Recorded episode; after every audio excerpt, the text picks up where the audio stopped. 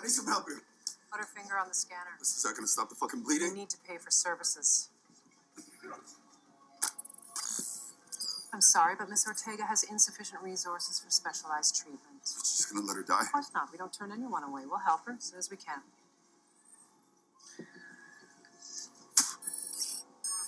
I um, I just assumed that. Yeah. Please, right this way. You're gonna be able to save her, right? Stack is intact. Dangerous to her sleeve. Her arm is too badly damaged. We need to amputate. However, we do offer a wide range of limb replacement models for someone with your considerable financial resources. These are our most popular options Biomet, Gene Splice, Clone, or Full Mechanical. Personally, I would recommend the Jaeger Schuster Model 16, reinforced titanium mechanical substructure covered in a neurocam enhanced cloned human skin, seamless interface with the patient's nervous musculoskeletal systems, and the real selling point, completely natural looking. Truly, the best of both worlds. Any interest in an extended warranty? You offer me one more thing and I'll put your head to the goddamn wall.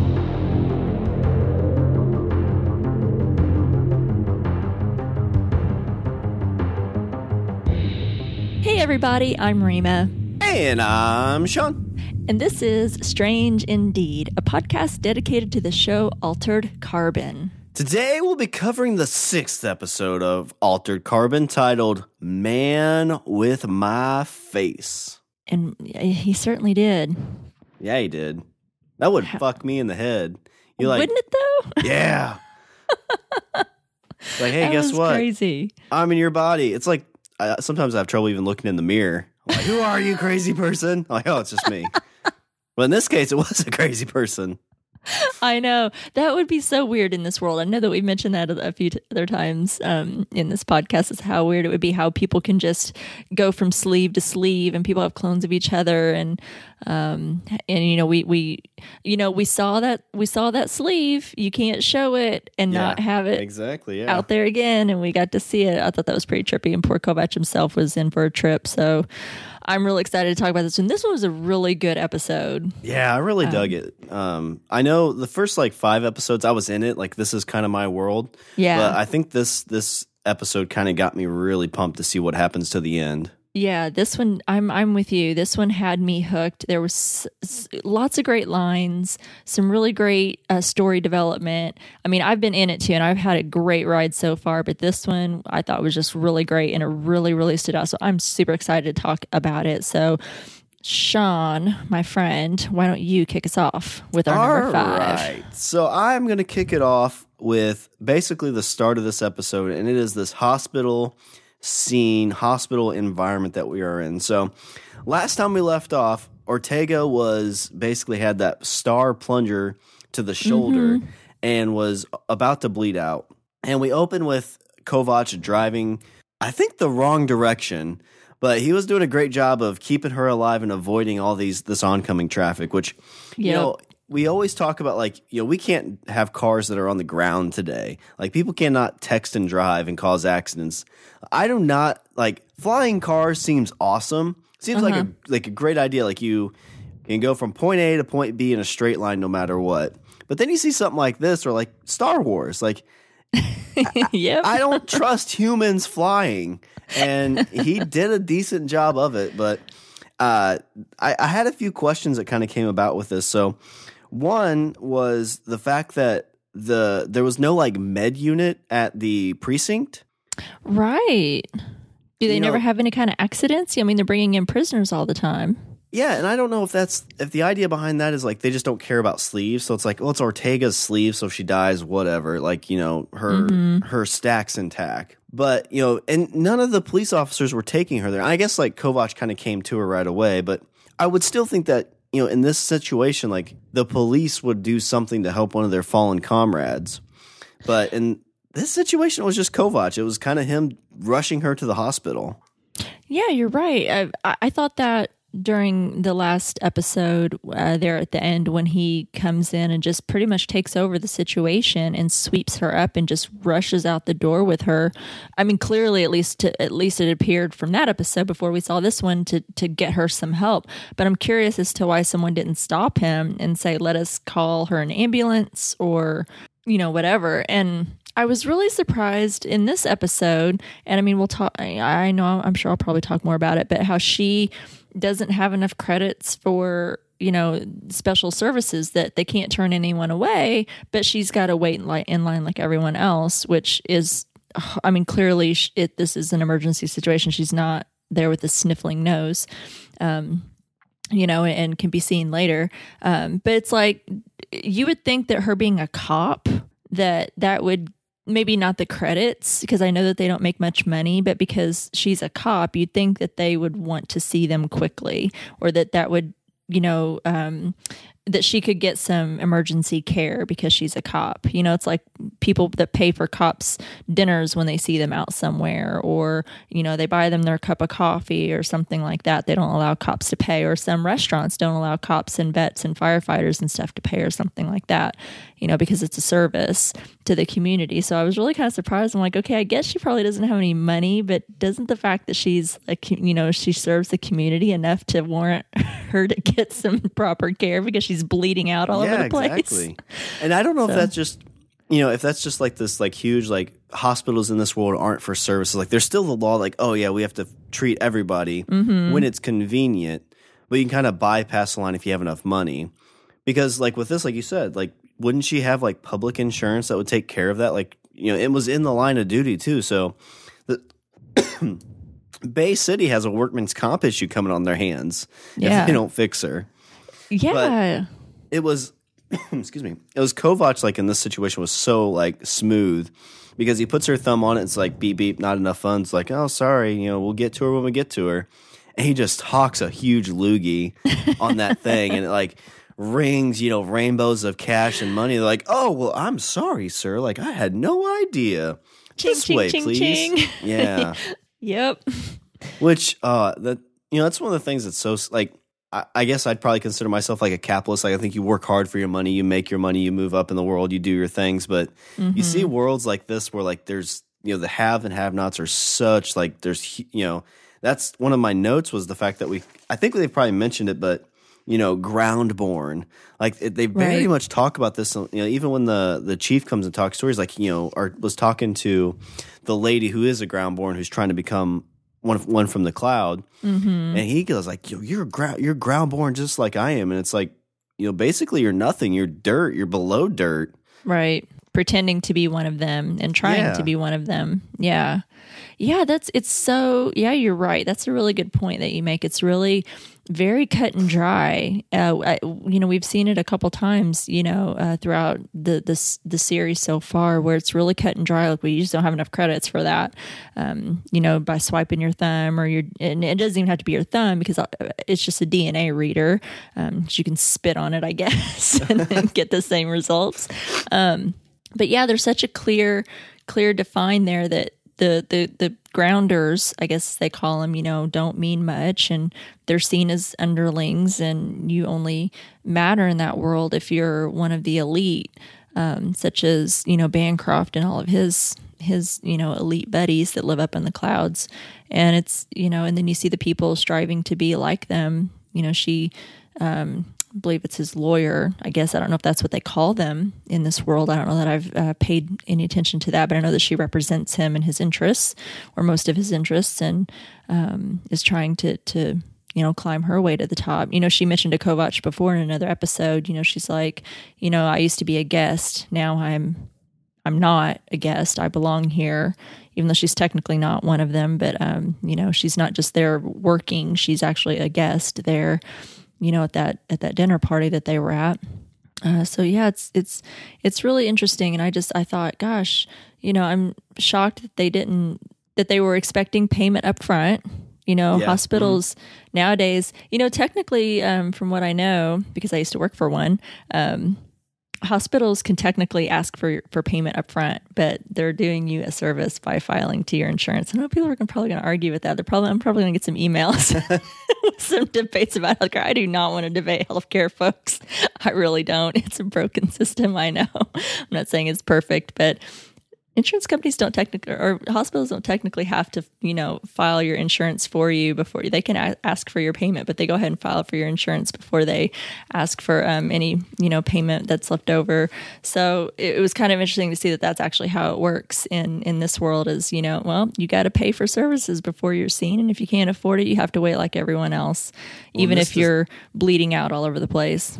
In this world where like like you said there's people that have money and people have absolutely nothing i mean i'm sure this hospital like if the law is still there that you have to service people but you know 90% of the people coming in there have absolutely nothing it's like well mm-hmm. we have to eat and make money too and that that seems like that's probably what because i would think that doctors in this world would still want to consider themselves haves in this world right you know, it'd still be kind of a, a higher paid job.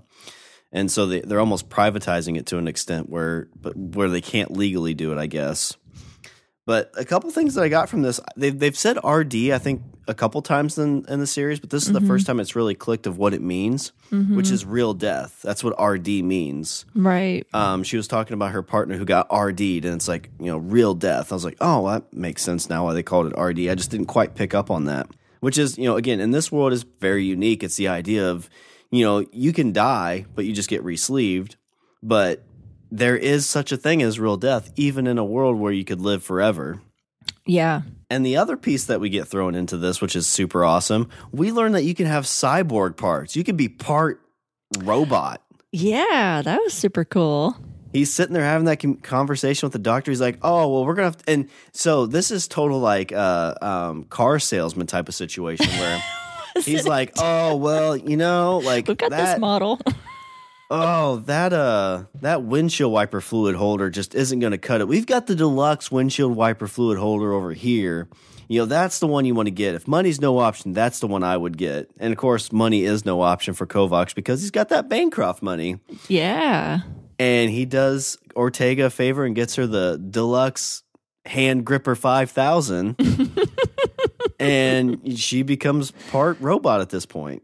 Yeah, that's that's super interesting that you bring that up. That's actually you were talking um, about the hospital and stuff as your number five and, and what was happening there and like the whole system of it. And that's actually part of my number five. Uh, a part of it was um, Kovac with a heart question mark. Mm, yeah. and how we kind of jumped in where we left off and the whole the whole relationship between uh, Kovac and or- Ortega where you know he was he was really frantic when they were in the car and he's trying to keep her alive. He keeps trying to keep her conscious. He's trying to keep her talking. He looks really worried about her. It, it, i mean that's kind of almost the first time that we've seen kovac actually care about another person because he's told um, you know he told vernon elliot he's like you know because he's like why are you helping my daughter? You know and he's like you know truthfully i, I don't care about you. I don't care about her. It's a means to an end. It's going to get me further in my uh, you know, he's he's looking for the who murdered Bancroft, and he sees that as um, you know furthering his investigation and getting him somewhere. So it's it's a means to an end for him. He's not doing it because he cares about anyone. You can see very clearly as you go through the series that he doesn't care about anyone. But this is like the first time that we really we really see him care about someone, and he pays for her, her hospital services. We've seen that how upset that he was that she may not get the treatment. Like you could see that panic in his in his face. Like really, she's sitting here bleeding out, and he's like worried she's getting ready to die. Um, and I think as hardened as he is, we got to see the softer side of him, and that maybe he isn't the heartless envoy that he lets on, but I think that he does it to like protect himself. Um, I think part of it is probably part of his envoy training because you know they're taught that you know these um, locals are expendable get them close to you, but like don't get attached because they're probably going to die. And I think all it's also partly to protect himself since he's had a lot of lo- loss in his life and he's lost people that he's cared about. We know that he's lost Quell. Um, I don't know anything about his sister. We've seen his sister way back um, when they were going through some of that envoy training, and I don't I know we'll probably talk about that a little bit later, but you know, it seems like he's lost a lot of people and he's been through some stuff in his life. Um, but he was like really, you know, like genuinely upset about about her and making sure that she got the treatment that that um, she got. And that also, like you said, went into her getting that new arm. He was like, you know, just shut up about it already. Quit talking to me about what kind of arm. Just give her the best. And it reminded me, like, um, like she was becoming like RoboCop. Oh yeah, yeah. No, that's a good call. Yeah. yeah. Which is really funny because Joel Kinnaman, who plays a Kovac, um, played RoboCop in the t- in the rebooted TV show. Dead or alive, you're coming with me. God, was that not like one of the such a great '80s movie or what? Oh, I I like saw like RoboCop like six. I somehow I talked my sister into let me use her birthday money to rent it from the gas station up the street, and we watched RoboCop six. Like, who does wow, that? Sean! Wow, that's devotion. Yeah, I loved RoboCop. We, me and my cousins used to watch that all the time. Um, I dug it. Um, sad story. Um, or or like a little bit like Anakin and Luke Skywalker, you know, and like Luke gets his new hand. Spoiler alert if you haven't seen Star Wars, and if you haven't, don't talk to me. um, but yeah, I thought I thought that was pretty cool. So that was actually my number five, and actually my number four. I'm going into a lot of my stuff here. Oh, um, nice. I'm talking about this stuff, but yeah, I agree. I thought it was hilarious that the way that doctor, he's just, you know, just carefully constructing and trying to save her life and stitching her up and like, well, you know, she, I'm going to have to amputate, but here you can get this arm and Yeah. and would you like the extended warranty? yeah. He's like, yes, that's a that's a kickback that I get for selling one of the Super Grip five thousands. I know it was. I just I, I had to laugh a little bit because it's like I get so annoyed. I mean, you cannot buy any piece of electronics in any store without they're like, and can we interest you in like the two year extended warranty? Yeah, which even those suck because it's like, oh, well, it broke. Well, we'll give you another one for two thirds the price. It's like, no, I want it for free. I know. I paid twenty bucks for this warranty for a reason, right? exactly. Um, So- well, since that went to your five and four, the only other thing I was going to add, it kind of tied in a little bit to where you talked about um, Kovac having a little bit of a heart.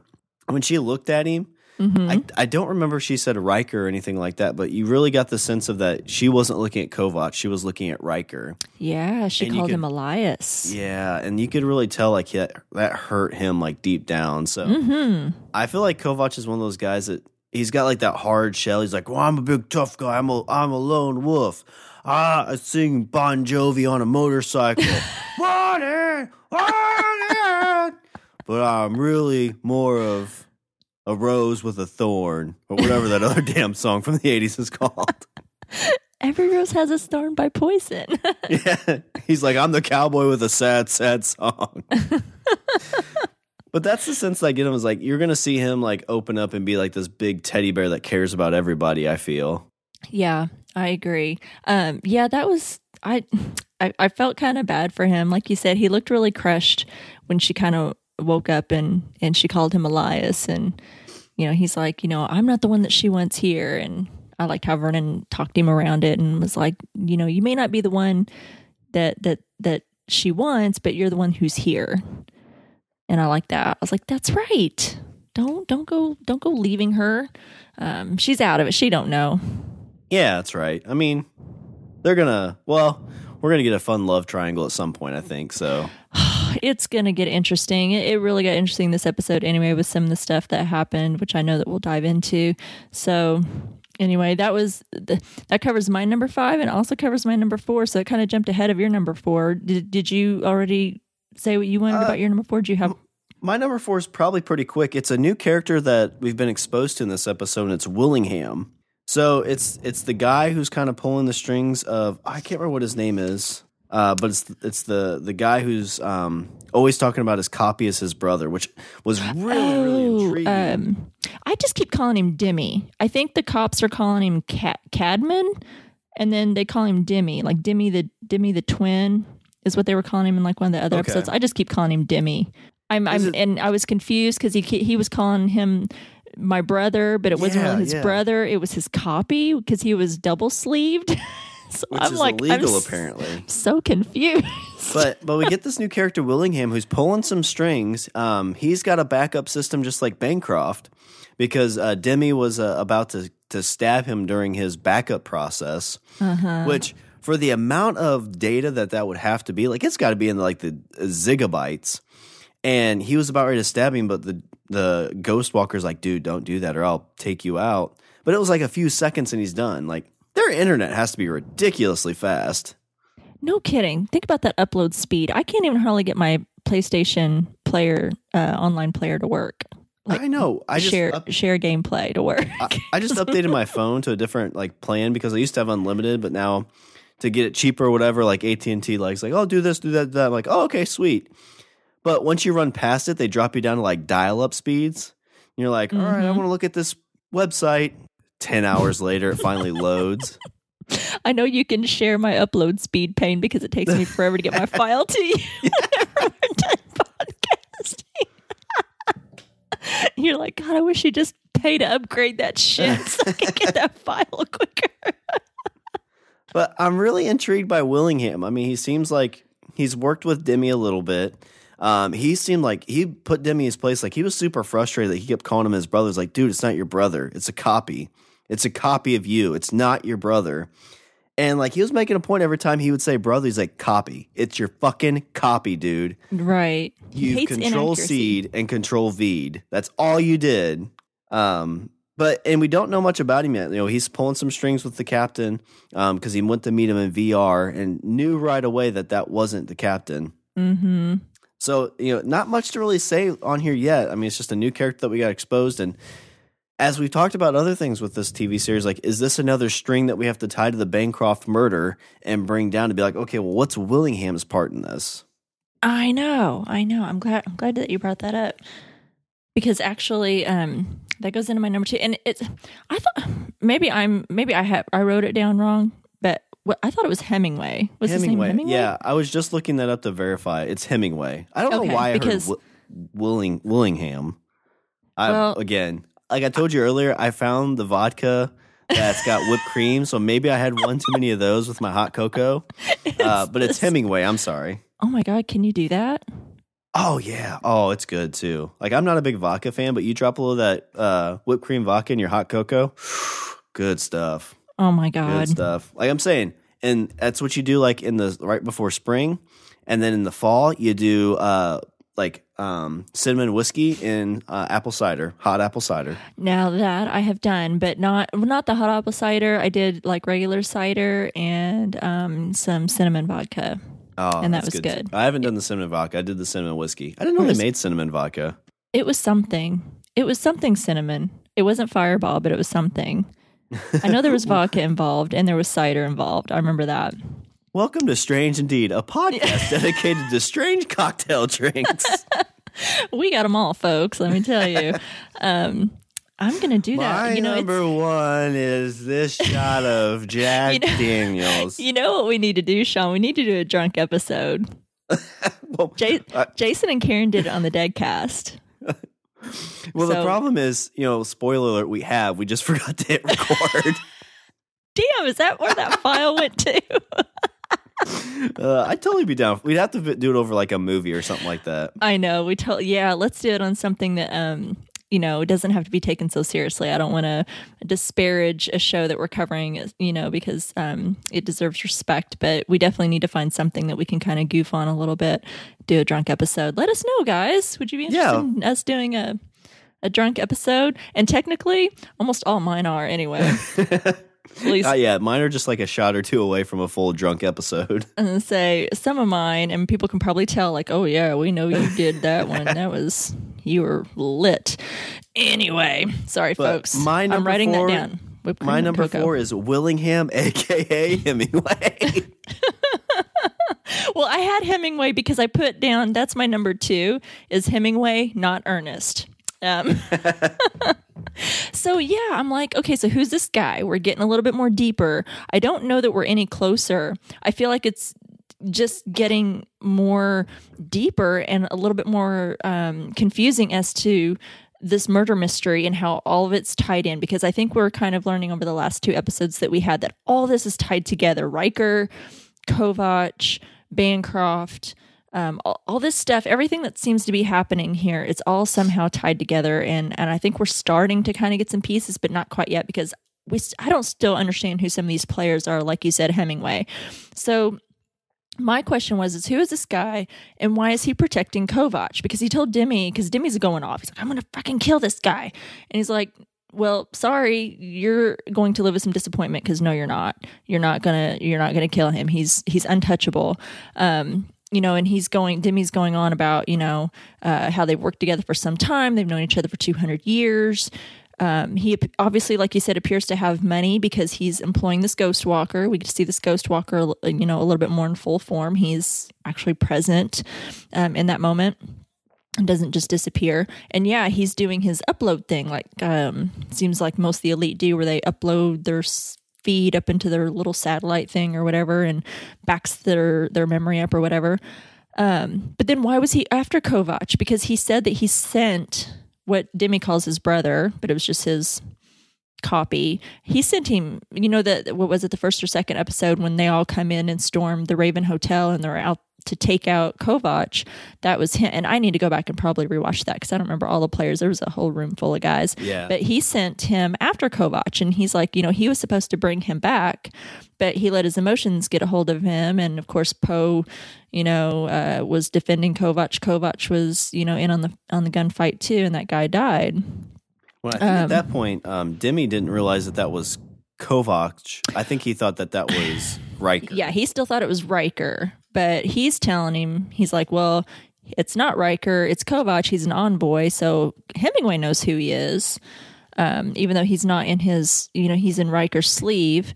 Um, and then again, like you mentioned, he met him in that VR world, and you know, Kovac was pretending to be Tanaka, that police chief, um, who we found out is kind of getting paid off. Not a lot, apparently, but enough to, like you say, get feed feed him a little bit of information here and there. Uh, Kovac was pre- pretending to be him, and Hemingway, you know, kind of figured it out. He's like, you know, you're not Tanaka. And uh, he's like, well, who else would I be? And he just kind of looks at him. He calls him Takeshi, like he knew him. Didn't you almost feel like in the the way that he looked at him and then in the tone, it seemed like he called him Takeshi, like he was familiar with him. That's what I got out of it. I could be wrong. That's the gist I got. Like it seems. I mean, they're all within that 200 to 300 year range. So it's it's potential that they ran across each other, Mm-hmm. and you know, having those abilities, and you know, it almost seemed kind of like very envoyant, or at least trained in the, with the, that group of people. Mm-hmm. well, Um, because uh, anybody, we, we're learning already that anybody could be anybody in these sleeves whether you go Yeah, into upload world because he's like i know i'm an envoy i can manipulate the vr world and i can pretend to be tanaka. Um, and then people can upload into sleeves and be completely unrecognizable. And you know there's cl- you know uh, bancroft's own son had clones of, of his father um, and you can be uploaded into any any sleeve. So you never know who the hell it is that you're really talking to. I think that they've went out of their way to point that out. So how do we know that this hemingway? Like you said isn't someone maybe he's going by hemingway maybe he's that's not his real name. And he he somehow knows takeshi from another another time and place. Yeah, and it's uh, it, late. Like I, don't- it's it's interesting to get this kind of like this is a big character. Hemingway seems like he's very influential in this world, and we're getting him towards the back half of the the season. yeah because we're in six right now Yeah, episode six um, and I can like week to week, it's it's gone very well for me. But I could see this as a show being very difficult to keep up with if you watched it week to week. Like you almost have to binge it to be like, oh, now I get it all. Like it took, you know, ten hours, but now I get it.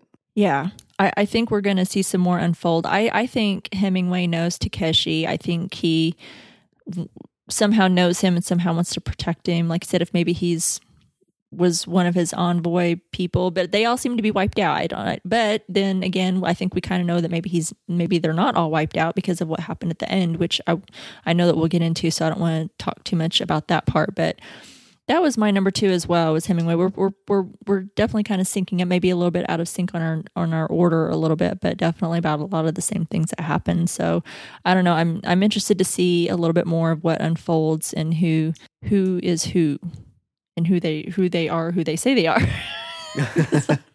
Confused. But anyway, um, so I think we're at your number My number three. three. Yeah. All right, so my number three is something that I absolutely hate that families do because one, they're always super awkward. Two, I don't think they ever really go very well. And three, I hate when they call them this. But the Bancrofts have a huge family meeting. Oh, I hate family meetings. family like, meeting. oh, my my parents never did this because, like, to me, like it's like, well, I'm calling a family meeting. That's like a dad and mom who's. And I'm sorry if you have done these. Like, it's just No. kind of my thing, I guess. But and my parents never did this because my parents weren't super strict. And I guess like in this case, it's like I didn't have a clone of my dad either. So maybe Yeah. if I had a clone of my dad, you'd like, listen, I don't usually call these, but family meeting. No fucking clones of me, kid. What did I tell you about clones? Making clones of myself. But so we get this huge family meeting. So Ban- uh, Kovac thinks he's figured out the case, right? We learned that in last episode.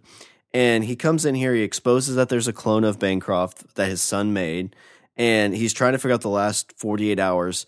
And really, from all this, we just realized that Bancroft's kid has just these huge dad issues. You know, he's like, Why would I kill you, dad? Like, I want to impress you. That's what I want to do. I want to gain your respect. And you know the mother like it's it's kind of um stereotypical i think a little bit whenever you see these kind of things on on tv shows and movies. Like the mom's like super coddling super like don't touch the kids.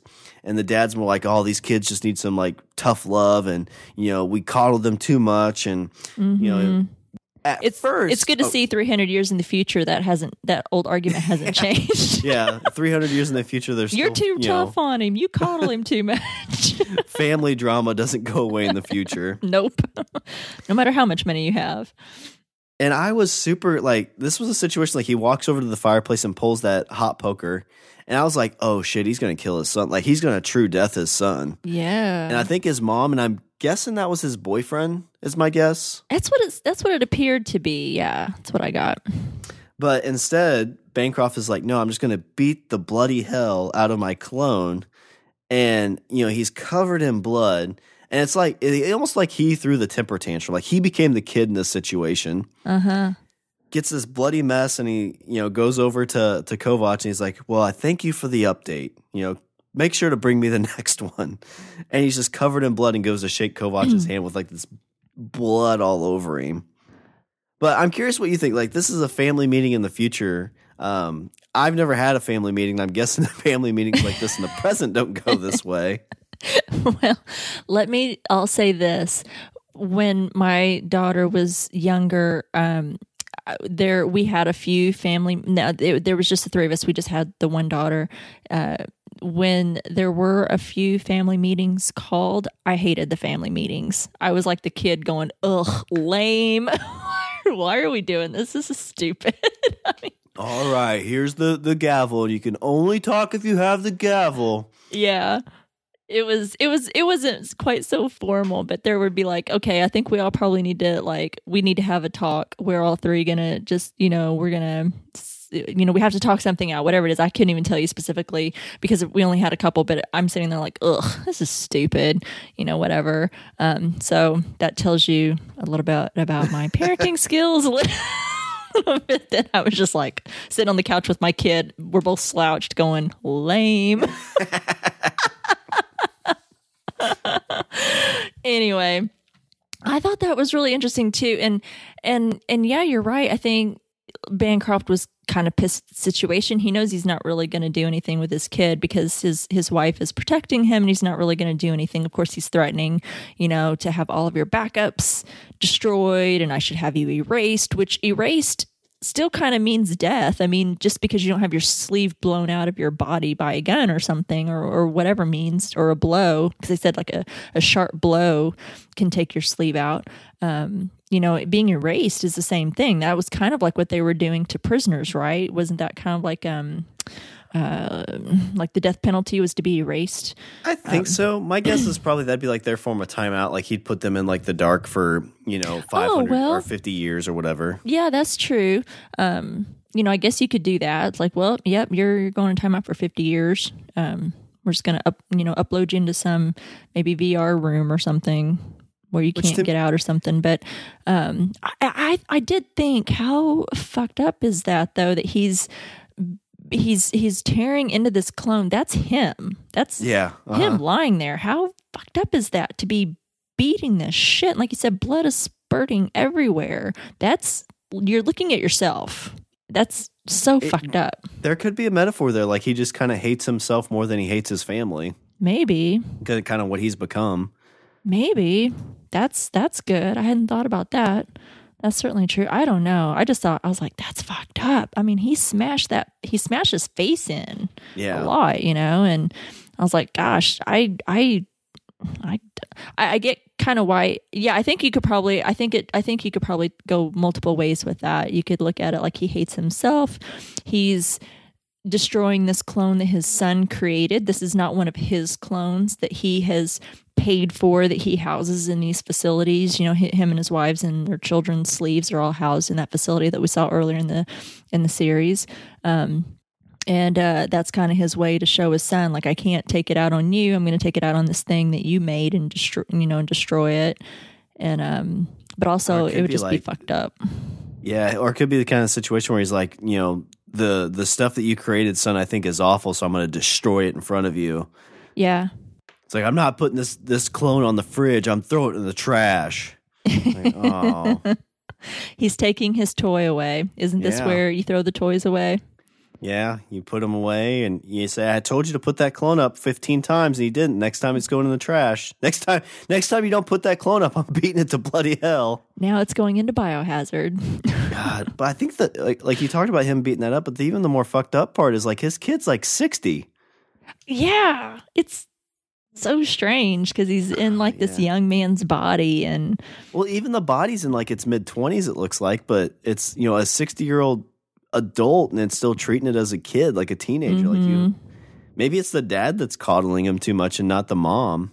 Yeah, they've talked a little bit about that before how he doesn't let them really like I guess technically yes they age, but he keeps them in like these younger sleeves um and and forces them in those sleeves and and we saw the daughter rebel. We didn't see her original uh we just saw her in her mother's uh sleeve in one of her clones. Uh so we don't know what she she was technically in, but yeah, this this guy he was young, looked to be young, um, young to middle twenties possibly, and but you know he, he was acting like a damn child though. He was Oh, acting for like sure. a damn teenager. I mean, if you're sixty something years old, you're a little bit too old to be lashing out at your father like that. I just wanted your respect. That's kind of.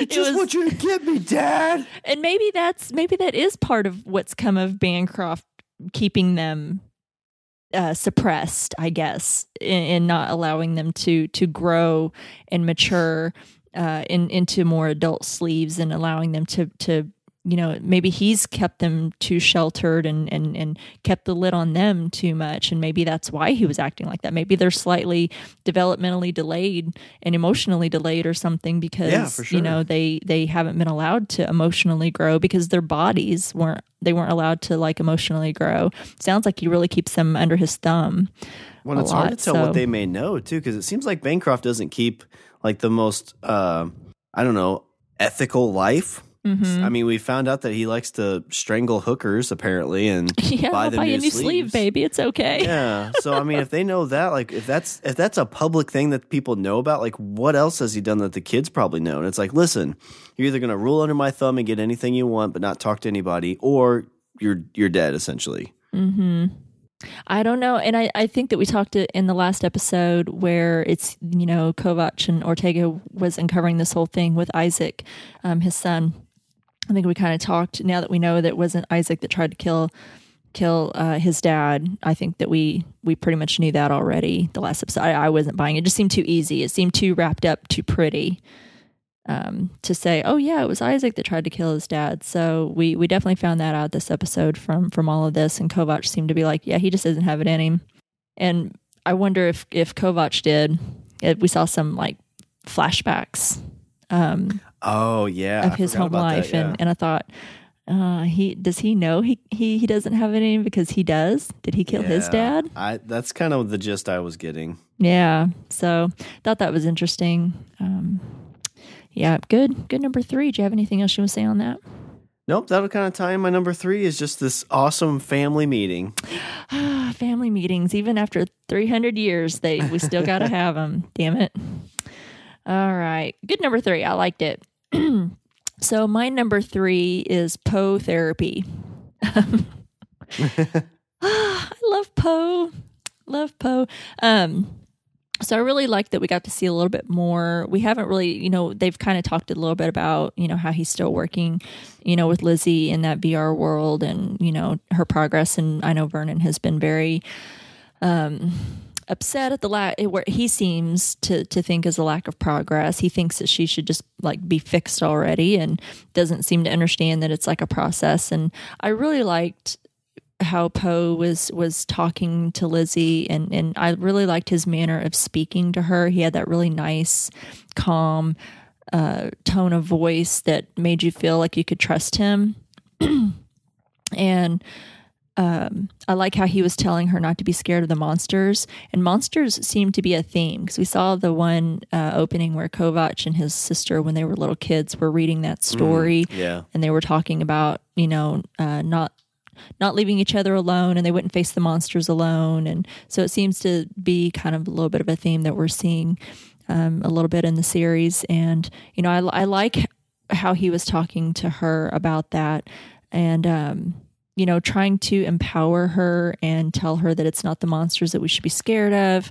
You know, it's our fear um, that that is what overtakes us, and and then it it really upset me where it seemed like he was making some progress, and how Vernon jumps in and was he totally disrupted the therapy session, and I didn't understand what he thought was so wrong with it. Like he was really angry that he had that Poe had uh, his you know Lizzie hit him, and I thought, well, he was just I totally understood. I feel like I understood it anyway that he was trying to make her feel empowered, that she she could be in control of herself and her situation, and that she didn't have to be scared, that she could defend herself. You know, and and put her back in a position of power because she clearly felt like she had lost some power and and you know came from a place where you know she wasn't able to defend herself. And um, and then you know after vernon does jump in she blame kind of blamed her dad too. Like he Yeah. couldn't defend her either because she's like i was in the you know i was in the forest and there were monsters and i screamed for you daddy.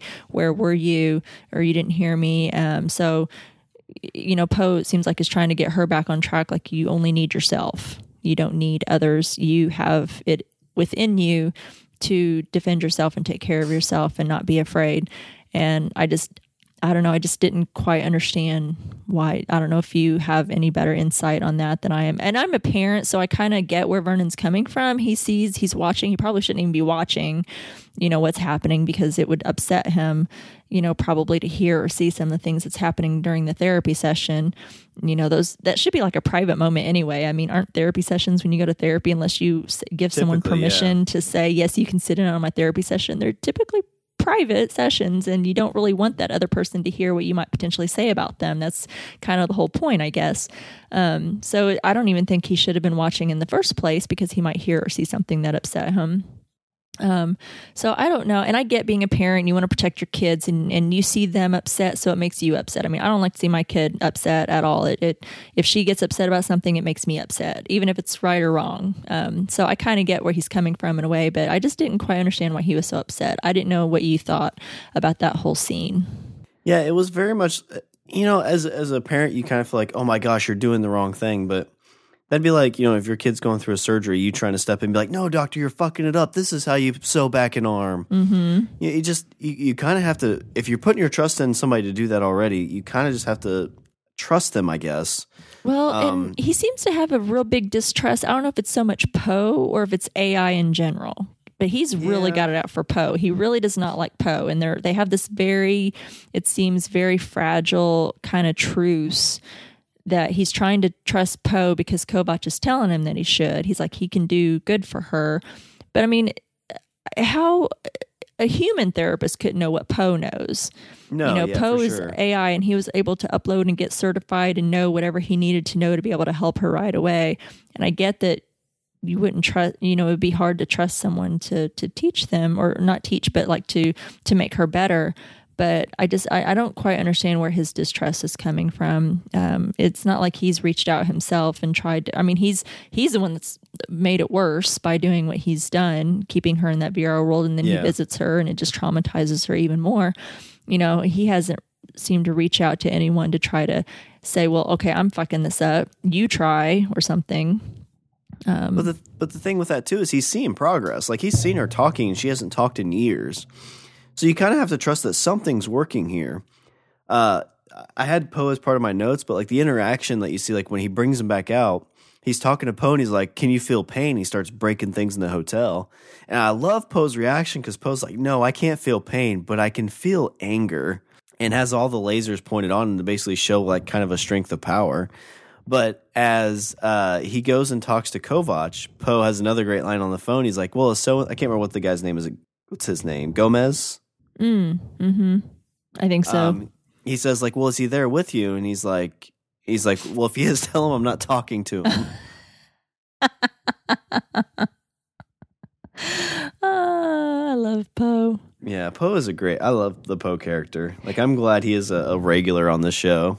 Yeah, I'm really glad that we got more of him. I, I, I like seeing him jump between that nice soft side that we see him with Lizzie when he's, you know, um, in therapy with her and he's being very calm and understanding and, you know, trying to, you know, help her out of the situation.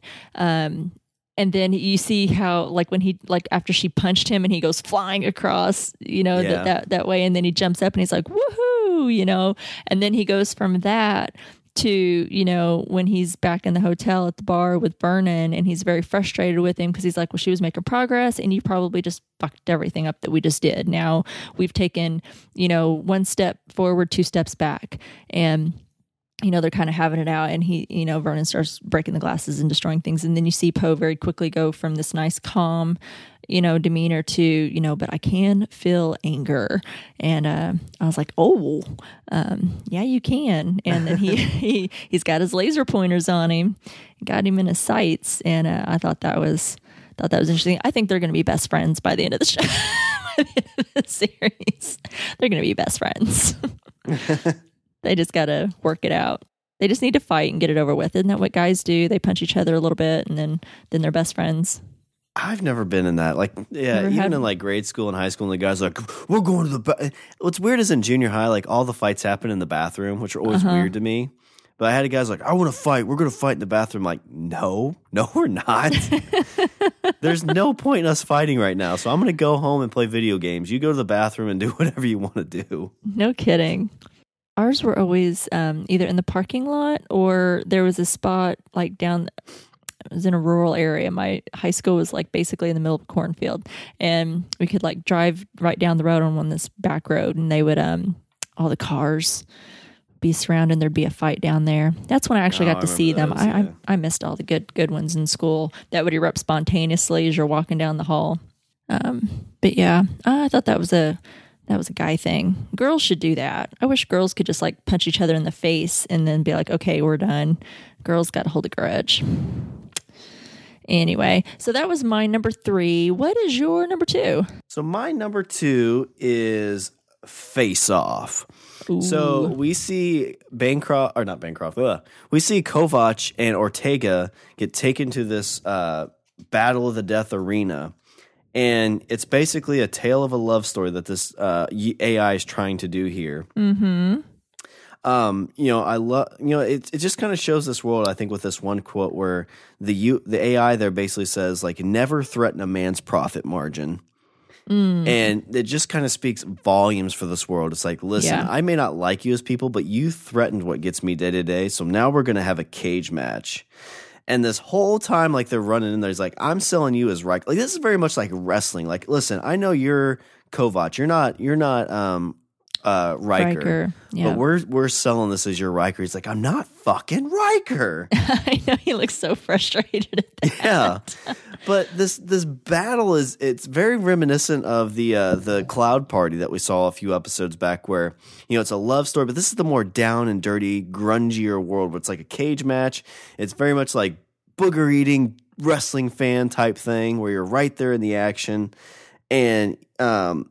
I don't know if they knew about Ortega's arm when they threw her in there, that she had this huge, like, bionic metal arm at this point.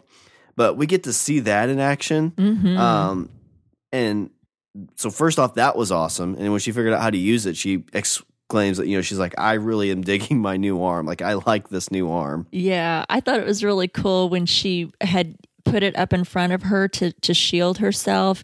And she realized whenever it was able to to hold back the blow of I don't even know if these otherworldly creatures whatever they were they didn't have names or anything but you could hear it like whirring. You could hear like that whirring. I'm Oh, yeah. sound really stupid trying to make that noise but that whirring noise with her arm working inside there. And I thought that was super cool. And what we talked about from last episode, like the the whole shotgun uh, scenario, you know, Kovac is fighting himself. He is battling himself, you know, Oh, yeah. face to face, and ends up killing himself essentially, Mm-hmm. and real deathing him too. Like not just well, he has Ortega help him with her new bionic arm, but he cuts out the stack, tosses it to her, and she just crushes it right there, which was just so freaking like icing Ooh, on the cake. like bionic woman that's another good one bionic woman yeah Um, the only other thing I thought was cool with this battle in the cage is that you know the audience had a little participation. He threw that rhino dude into the cage and it stabbed one of the audience yeah members. do you think you have to sign a waiver when you go to that place that you know hey Yeah. you might die watching you know, this in this world, I don't really think you sue anybody because if you do, you probably don't end up making it to court. well So true I think it's just kind of a you know uh, you take the risk by walking through the door type of scenario. Yeah it seems a little safer to stand back away from that fence a little bit because Yeah, for like sure. a couple people were getting hurt by that that's for sure jeez But we we get to see our two heroes in this cage match where we think like, oh my gosh, like the world's going to be against them, but they come out on top. And uh, unfortunately, you know the the AI guy there is like, you know, release the hounds, but this will lead probably maybe to a later number. But we we see another awesome superhero in this situation come to the rescue. But my number two is just this battle in the cage, this love story in the cage, this face off. love story and battling it out. What other better love story than that? That was really good. That's actually my number one is this fight drome. Probably like a two parter number one. Kind of talks about different things, but I did love this whole action sequence. I, I thought that was really great. We were talking earlier about Kovac and Ortega in, in the hospital, and when he was uh, getting her to the hospital, and you could see how he really cared about her. And I think that kind of played out also in when they were in the ring. You could see a couple of times how he was trying to protect her. Uh, she was down on the ground, and he was still up, and you could see how he moved. It, it was subtle. Um, I, I pay a lot of attention to body language, so. I picked up on it, at least what I thought anyway. It's like how he just kind of moved in front of her um, to protect her from, you know, the the the whatever these creatures were that were coming towards them, that were fighting them, and um, he just seemed still very protective and and always watching her and looking at her. And is she okay? Is she down on the ground? If she's down on the ground, is she getting back up? Is she, you know, coming back to, you know, whatever? He seemed, you know, they it was almost like a bit of a love story. They were kind of watching out for each other. She was helping him, he was helping her. Um, I loved their back and forth, and they were working together when they were working together with the chain, um, and and taking those those two things out. I thought it was super cool. And then yeah, then we get uh, Dimi, who's in Kovac's sleeve, um, you know, and he was totally like Kovac himself was kind of fucked up by that, you know, kind of seeing himself, you know, standing there and he's like, what the fuck is this?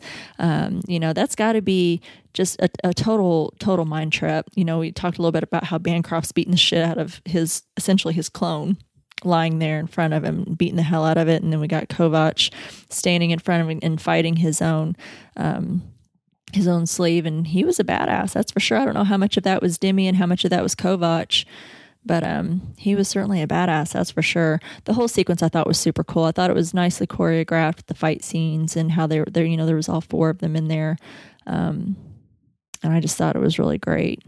So yeah, that's that's my number one. Sweet. So I my number one then is so I kind of stole a lot of yours. Sorry.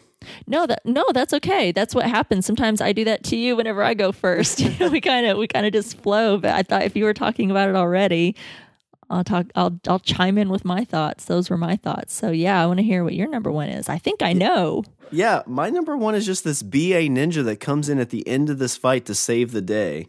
Yeah. And we learn through because we've seen her um, through Kovac's kind of um, oh seeing a hallucinations type thing, and I assumed Mm-hmm. that she was dead. That was my guess because yes. it seemed like he only hallucinated after people that had passed away. Yeah, because we know Quell is dead, but he keeps talking to her. Yeah. But she shows up and, sh- and I kind of knew who it was. But in the background, I don't know if you heard this or not, but they had one of the greatest renditions of More Human Than the Human from Rob Zombie. Is that what that was? yeah, I heard it. It was like. I'm like, is that? Like, it was a girl singing. And I was like, oh, please have more in the credits just so I can be 100% sure. And it was like, cut right into it. And I was like, yes. Um, I knew and I recognized that from somewhere. Daggone Yeah. it. Good pickup. I'm a huge zombie. I'm not. I guess I wouldn't say I'm a huge zombie fan. It's a guy I kind of flip on every now and then. Yeah, Rob But- Zombie's cool. Like in this world, like in the newest episode of Language of Bromance, we talk about. um Spoiler alert! If you're going to listen to it this Sunday, we talk about this old folks' home Mm-hmm. that had pole dancers come in to entertain the uh, the residents. And so we talk about like what our uh, stripper song would be. And I always feel like Rob Zombie songs are like the ideal stripper songs. Mine would be Living Dead Girl. Yeah. But More Human Than the Human is also a good one to dance to. Like if if there's like a table when that song comes on, I'm on the table dancing. That is my Oh, jam. Well, I'm writing that down. I'm writing that down. That's for the float trip. I don't know. I'm kind of partial to Dragula myself. oh, it's so good too. Yeah. Yeah. Um, they did a great uh, rendition of uh, American Band too. Oh, really dug. yeah. I love Rob Zombie. but just not a whole lot yet. Again, it's another character we don't know a ton about, but she's she's coming in, you know, guns blazing and sword swinging, and that's uh, his sister, my number one, the BA Ninja. She was like Michonne times a hundred. Oh With yeah, she reminded me like a, of a Mortal Kombat character, like jumping in and or like a John Wick or like a a, a Matrix character, like just this super awesome skill, this just amazing ability to shoot and fight swords, and she's doing it for the what we think's the greater good too, which I'm always a fan of. Heck yeah, I agree because yeah, she didn't hurt. Um, she she kind of defended herself a little bit against Ortega because Ortega didn't know that. Who, she didn't know who she was. She just sees someone coming in, shooting, guns blazing, and wiping out everyone. She thinks that they're next to. How does she know who she is? Um, so you know, she kind of you know defends herself against Ortega when she comes after her, but she doesn't kill her. So you know, and she clearly could have very easily if that's if, if she wanted to, if she had bad intentions. So yeah, I think that we can probably assume that she's you know there for good. But yeah, she came in. I was like, badass woman. I knew it was a woman immediately. You could just kind of tell by her smallish frame. But man, that did not mean that she couldn't like take out all these fellas on her own. And she was amazing with that katana blade. And like you said, she was a total ninja badass. And again, where has his sister been? I thought she was dead too because how he we've seen it since like the beginning that he keeps seeing Quell, you know, and and it, you know it was kind of funny how they were having that conversation outside the hospital because she's like, "Well, I'm your psyche, and I'm just telling you what you already know," but she just don't really want to, you know, be thinking about her to hear it. Um, so we saw that at least one time with his sister, and then we saw them back in their um, envoy training whenever he was learning about the uh, construct and how to control his environment and how to beat it. Um, so we've established that that's a sister, but that was like 250 years ago, and she looks the exact same. Now Kovach is in a different sleeve now, so I'm questioning then why hasn't she aged? Is she a clone? Where has she been? Kovach was definitely surprised to see her because he he knew the face. It wasn't like she was in some other sleeve. And she says, "Hey, big brother," that's her face, as he seems to know her. Did he think she was dead? Did she fake her death? What? Eh, so many questions. Yeah. I have like a a hundred point. Like, questions. it may not even be actually his sister. We talked about this earlier. Anybody can be anybody. So that's true. Somebody else could be wearing her sleeve, and she's be. trying to fool him. And could be Bancroft. He's like, I wore this suit just for you. you just don't know male female or whatever in between you know in these sleeves you just don't know and but i thought it was amazing what I, I know that we've kind of gotten an introduction to her It wasn't like this is the first time that we've seen her but what a badass kind of introduction there that we got you know to to you know her character and uh i'm guessing we're definitely going to see more of her that's for sure and i'm excited i think she's um I think she's beautiful and she's badass. yeah, she was in um Joss Whedon's Dollhouse. I think her name was November in that.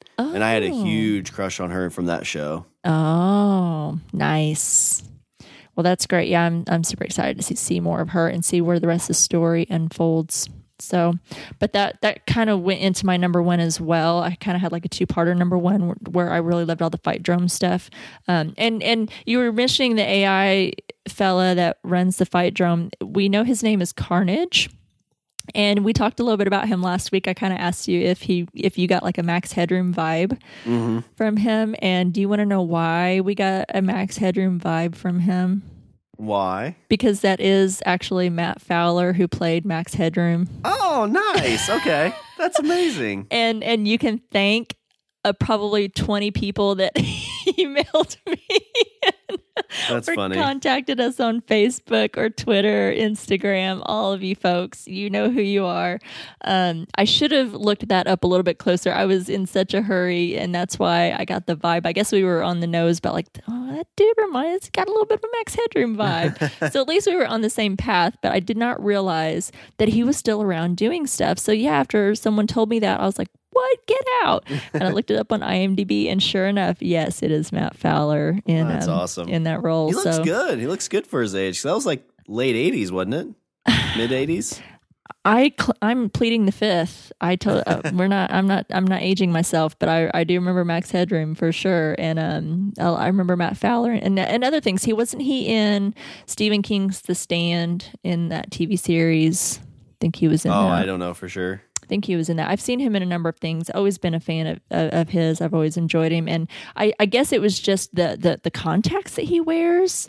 Those funky, funky, weird light blue contacts that takes up his entire eye, and that hair that really threw me. I guess for his looks and why I didn't recognize him right away. But now, whenever it's pointed out to me, I see it very clearly. Like, duh! I cannot believe that I missed that. So thank you to everyone that contacted us in regards to that. I was just cracking up at like that is him, that is him. So that was that was great. But yeah, um I thought that that whole scene was super cool. I think he plays that part really well. And uh, I'm glad to see he's still working. As he's still doing stuff. So, what about notes? Got any notes? Uh, I think we covered most of my notes. The only thing that I could kind of uh, maybe tack on to, well, I guess we kind of really hit on it a, a bunch, was just the the fact of the hospital.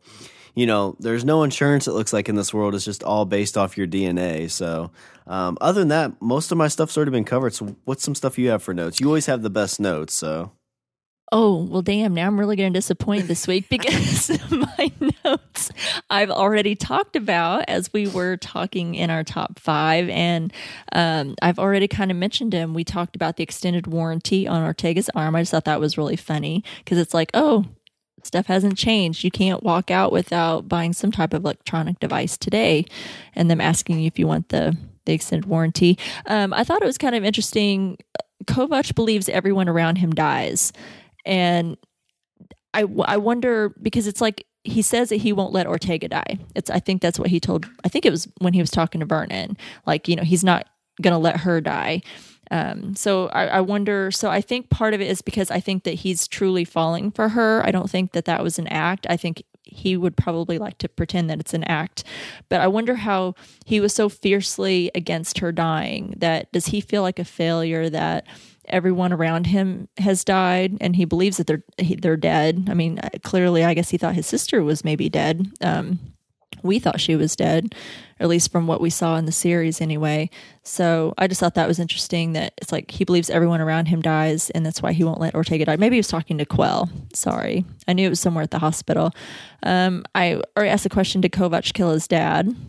Since he didn't seem to believe Isaac had what it took to kill his dad, and that Dimi made a deal with Carnage. Um, and that Carnage was willing to take them out because he was messing with their profit margin. So no, that that was the extent of my notes. That was it. I didn't talk them talked them all out. yeah, but overall, I think this like this episode's kind of ramping up and everything's kind of starting to fall in place. But they're still adding new characters. We got two new characters in this episode, so uh, I'm ready to see the rest of this uh, this season for sure. I know we we have a handful left because next week is uh, episode seven, and there's ten total. So Um, we got a couple more, but not not that many. I'm I'm wondering if it's going to be enough uh, because it, it feels like every time we uncover one thing, we we might close one thing, but another thing opens. You know, we haven't, we still don't know how all of this ties together and how all of these characters, um, you know, uh, are in each other's lives for a reason. I think so. I'm anxious to see how all that plays a part. I really liked. I really like this episode, so I hope I hope the rest of them keep going like this one. So anyway, okay. Well, if that's all for your notes and my notes, we're going to move on to news. So, Sean, why don't you read our one news item that we have for this week? All right, so this comes from Variety, and this will jump back to our staple Stranger Things. So, the stars of Netflix Stranger Things have landed big pay increases for the sci fi drama's upcoming third season. According to a report in Deadline, the child and adult star- stars of the series will all make six figures per episode for the coming season. Finn Wolfhard, uh, Gaten Matarazzo, and Caleb McLaughlin, uh, the show's young male stars are set to make more than one thousand five hundred or one hundred fifty thousand dollars per episode, uh, according to the report. Millie Bobby Brown, considered the breakout from the first two seasons, is, is reported earning more than three the three boys. So all four reportedly earned thirty thousand per episode for the first two seasons, which is a pretty good chunk of change. The two main adult stars, Winona Ryder and David Harbour, are now set to make more than two hundred thousand per episode, according to the report. Good for them. So I, I'm curious how Netflix really kind of judges uh, like the worth of actors for their shows because you know with with network TV you can be like oh well this is these actors are worth this much because of the income from uh, ads. Mm-hmm. Um, I, I wonder if they can somehow judge like the number of subscribers just for this or how it works. But yeah, I mean, the show, like we said, that's the reason we did this podcast. It's a great show, and I'm glad to see that these guys are getting paid. Yeah, I don't know much about what they were earning, you know, prior to this uh, pay increase, but um, well, because it says they will make six figures per episode for the coming season, so maybe they weren't quite making six six figures yet. Um, but it's good to see because clearly that first season was such a huge hit, and the second season continued to be such a such a big hit, and you know, really big with the audience. Um, yeah, I don't know. That definitely was not in the article as to as to how Netflix considers. You know, I, they they don't quite use the same rating system, but don't they have some type of ratings that they they know what kind of activity it's getting or something? I think there's an internal measure, but they don't share it. Uh, I, they've dropped some where they said like X number of people or X number of downloads or however they do it, but for the most part, I, th- I still think they keep that pretty secret. They definitely keep it secret, but I know that they know because I know that Netflix, and this might have been something that y'all picked up on um, several months ago. Netflix was kind of heckling someone that uh, watched one of their movies. It was like the the something about the Christmas Prince or something. They said they were like heckling one person, like, "What are you doing with your life that you watched this like fifty seven times or something?" I'm totally paraphrasing there. I know that's not exactly it. Um, I could go dig it up, but it was like people were kind of freaked out, like, "Oh shit, Netflix knows exactly how many times you've watched something or how often." Um, and but it was just kind of funny that they were kind of heckling someone about it. It was all in good fun. I thought it was hilarious. Sorry if that person listening, that was you out there that's listening to us. Watch that show. It's like I try to get away from that. Even you, stranger, indeed. yeah. But yeah, I'm I'm I'm curious to know exactly what they because like you said, it, it kind of you know networks you know kind of go by like you said their sponsorships and and how popular that is in ratings and things like that. But um, how do they do that with something like a, a, a streaming service like Netflix and Hulu and Amazon?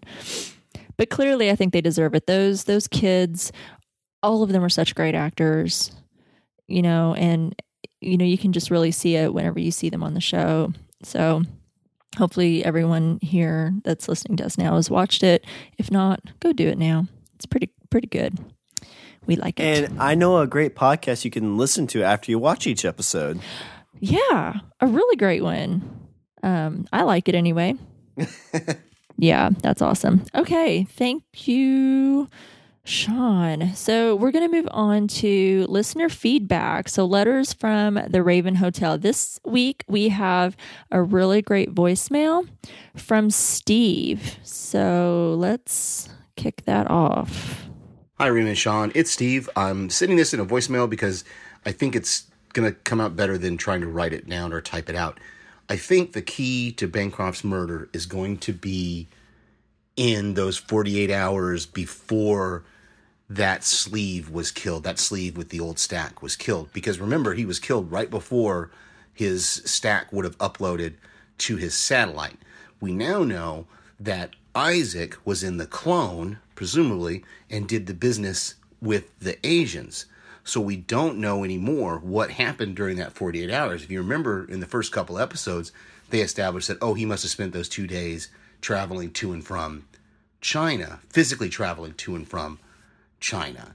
And now we know that may not be the case. So I think the key to the murder is going to be in those two days. Anyway, just my thought. Maybe it's crazy, but it it makes sense to me anyway. Thanks.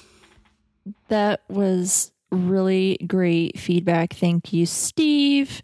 Um, I would just like to also add he wrote back after he left that voicemail and said, completely wrong. he said, he said, so all my thoughts about altered carbon were wrong. The latest episode, Man with My Face, revealed that it was Bancroft who went to Osaka. I'll shut up for a while.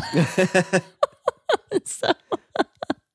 But I mean, we Steve, still I- love the feedback. So Yeah, I think that um, there was definitely you were definitely on the right track there, Steve. I don't think anything, you know, anyone after after watching everything, it it completely made sense. So no one's like, "Oh my god, that's stupid." Um, I think that would have made complete sense. Um, I think this whole thing is so confusing because we we don't know who's who and who's wearing who. That sounds so weird um, to to say that because I feel like that's what they say at like the Oscars, like, "Who are you wearing?"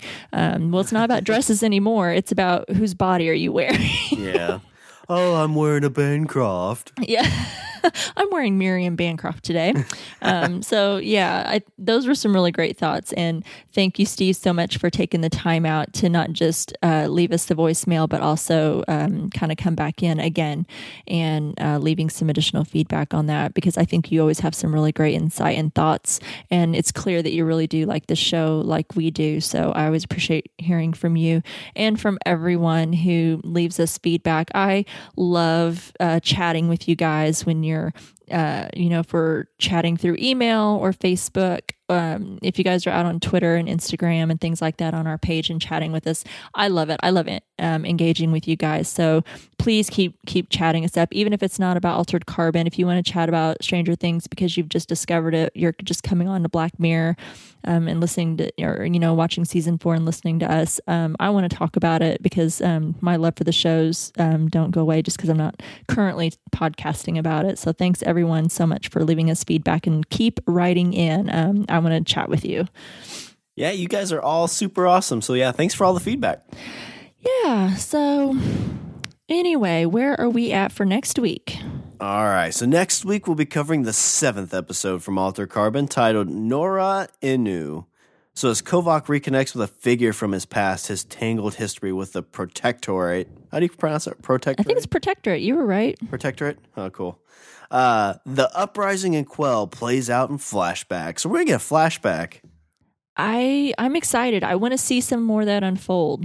Yeah. Um, I I feel like this would be a good like prequel series too to see like the this the battles from the past. this seems like quite um well because we're talking like at least this point was he was frozen for like 250 years but it seems to be at this point like where we are now to the show is like 300 years seems like this is a very rich world it's almost um I, I, will not compare it to Game of Thrones. And anybody writing to me and saying this is not as good. Um, I totally get that. I'm just saying it seems like such a rich world that you could. There's so many places you could go with it, and that you could do a whole season on this piece and a whole season on this piece, and and still have plenty of material uh, to write about. But we know it's only a three se- three book series, so and we got um, two more books to go. I think. Um, after this one. So I'm excited to see some of that play out. I don't.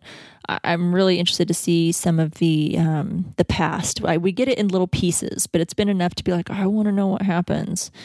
So I'm excited. And if it's anything like this episode, I'll be really happy. So we are very excited that you choose a sleeve with us. Uh, any sleeve, pick a sleeve, male, female, we don't care.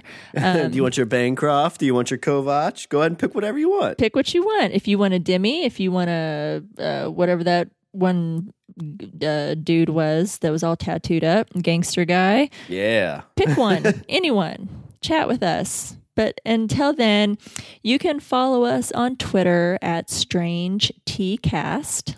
You can like us on Facebook at www.facebook.com slash stranger tcast. And you can check us out on Instagram at strange underscore indeed underscore pod. You can email us at